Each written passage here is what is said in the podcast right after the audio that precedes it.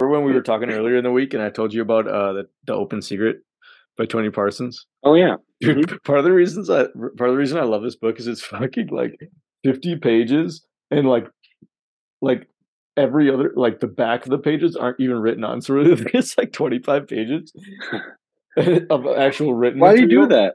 and it's it's not it's not even like spaced like normally you press that button or whatever where it like evenly spaces so that like you have nice lines on both it's not even done that. So it's like it's funny like but but i like that because it's like this guy really isn't trying to like you know come off as anything pretentious. Like he's Mhm. like here here here's the open secret.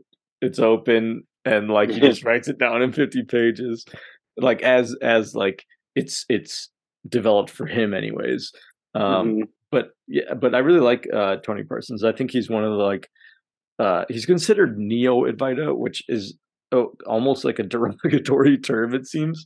Uh but basi- basically i think people use neo advaita I, i'd actually have to look it up. I don't really know what people you describe it as but i th- but i think um tony parsons and jim newman are considered neo advaita and people's like main hit against that is that it's very dismissive of people's like experiences like it's like um yeah it's an illusion which like Mhm. ultimately is they're right you know it's true it can be a potent uh pointer to like uh illustrate the illusory nature of the apparent happenings in in in contrast to like what's like the source of emanation of their happenings like what how is that that energy looks like that you know like Mhm. like if everything's just ubiquitous energy or like ubiquitous uh consciousness like um how it like isn't it a miracle that like energy's doing that right now like Mhm. doing this right now like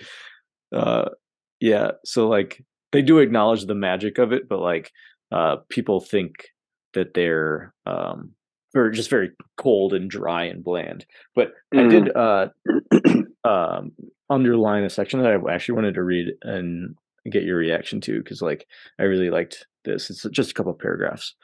Yeah. um,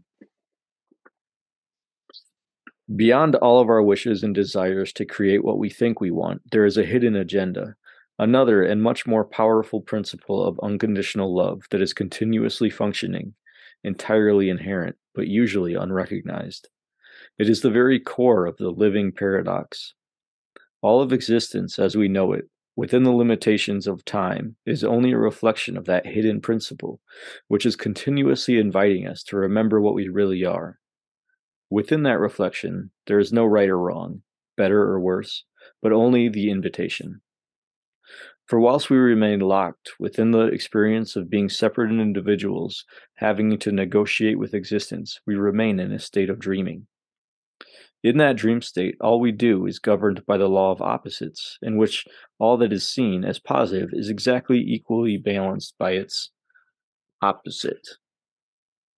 Through deep reflection, we come to discover that we are on a wheel in which everything repeats itself over and over again in different images. What we apparently create, we destroy, and what we apparently destroy, we recreate again. And despite what we might believe about free will and choice, we come to see that we are dream characters in a divine play, reacting and responding from a set of conditioned reflexes and belief systems. All of our dream world that we see as progressive comes with the parameters of this perfectly balanced and exactly neutral state, which serves only to reflect another possibility. We are the dreamers in this dream, which has absolutely no purpose other than our awakening from it. In reality, we are surrounded and embraced by unconditional love, whether we respond to it or not. Our experience in time sets up a perfectly appropriate manifestation, exactly suited in its grand happenings and tiny nuances, to the particular and unique needs of our reawakening. And however significant or insignificant we think our activities are, however talented, artistic, useful, ordinary, or fruitless we may feel our expressions in the world appears to be, all of this is sim- simply and only a function of that hidden principle. A totally appropriate reflection, providing the never ending opportunity to enter into and beyond all phenomena and rediscover the source of its emanation. Right on. Pretty much sums it up. Yeah, Decent no I would say. Decent summary. kidding. right? Like, and even and even for how like simple and matter of fact, there's or there's still a lot to unpack there. you know, like um for me anyway.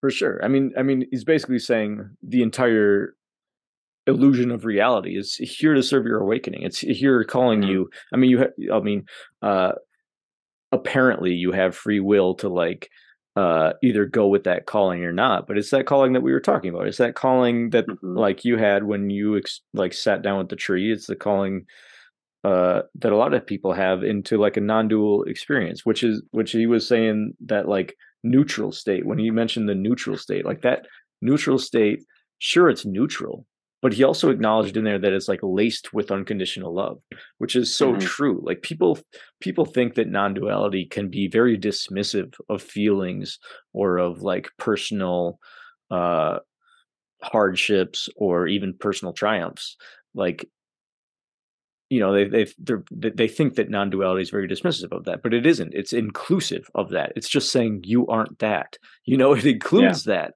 but it's like that's not what it's pointing to. It's pointing to like that's an apparent happening but look this is who you are. This is what is the substance of that experience. You know what i mean? So it's it's, it's actually inclusive of everything. Hmm Oh yeah. Well, and, and I think I mean like for one thing, it's just that's what is always whether we're aware of it or not. Like that's Right. just the foundational thing. And then this is something I've been like kind of rolling around in my head, and that what you shared and then your response to it also kind of like almost like brought two dots together for me. But like I think like in the past I would try almost like too hard or use to like get to that space of um non-dual or like kind of like um like uh into recognition of it or like integrate almost like integrated awareness where like everything is just one is, whole. And or i would try going about it a certain direction you know a certain practice.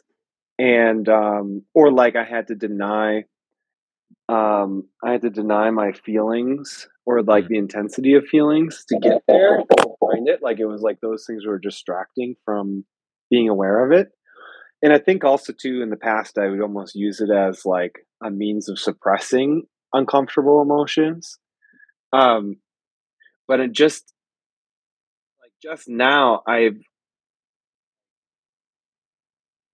acknowledged like how in sometimes in like the depths of grief or mid, amidst like really challenging life situations um those like really kind of human stuff you know like really like messy um big emotions um also have been windows for that sense of um wholeness and integration or like non-dual you know um somehow you know where so like it doesn't really to say but like you know you don't just get to those you, because it is always existing you know you wouldn't just get to it one way know, right. like- there's infinite doorways to the infinite. Hmm exactly. Yeah. So, and so it it went and for me and for me like kind of like time traveling to a very objective kind of aerial view can get me there but then also traveling down into the depths of like painful or messy human experience gets me there too you yeah, know? and i yeah, think i almost gateways.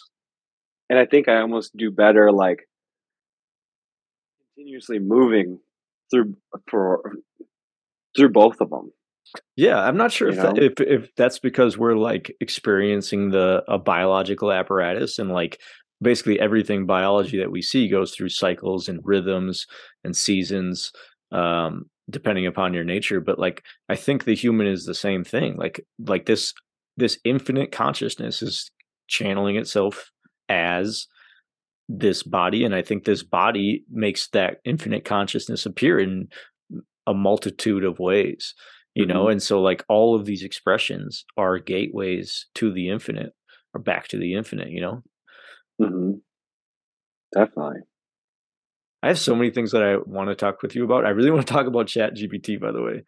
Dude i oh yeah. I typed it i typed in um like what is the experience of enlightenment or what is the experience of the absolute uh universal consciousness and like it gave some very interesting answers that we should really review we should really talk about because like i'm not like i'm i'm obviously not a tech dude but uh my understanding is that it's basically uh scrubbing the entire internet of and, and like it, it it doesn't do like any like super weird stuff like uh mm-hmm. like obviously i think like the internet's like 80% porn or something like that but uh, like there's like so like so like for example it's it's like it, it took out all like the sexual stuff for example so like it's it's not the entire internet which is probably mm-hmm. good because people would just ask chat gpt to suck their dick or something but um but like if you ask it like really interesting questions it it's basically scrubs the internet and forms like a very coherent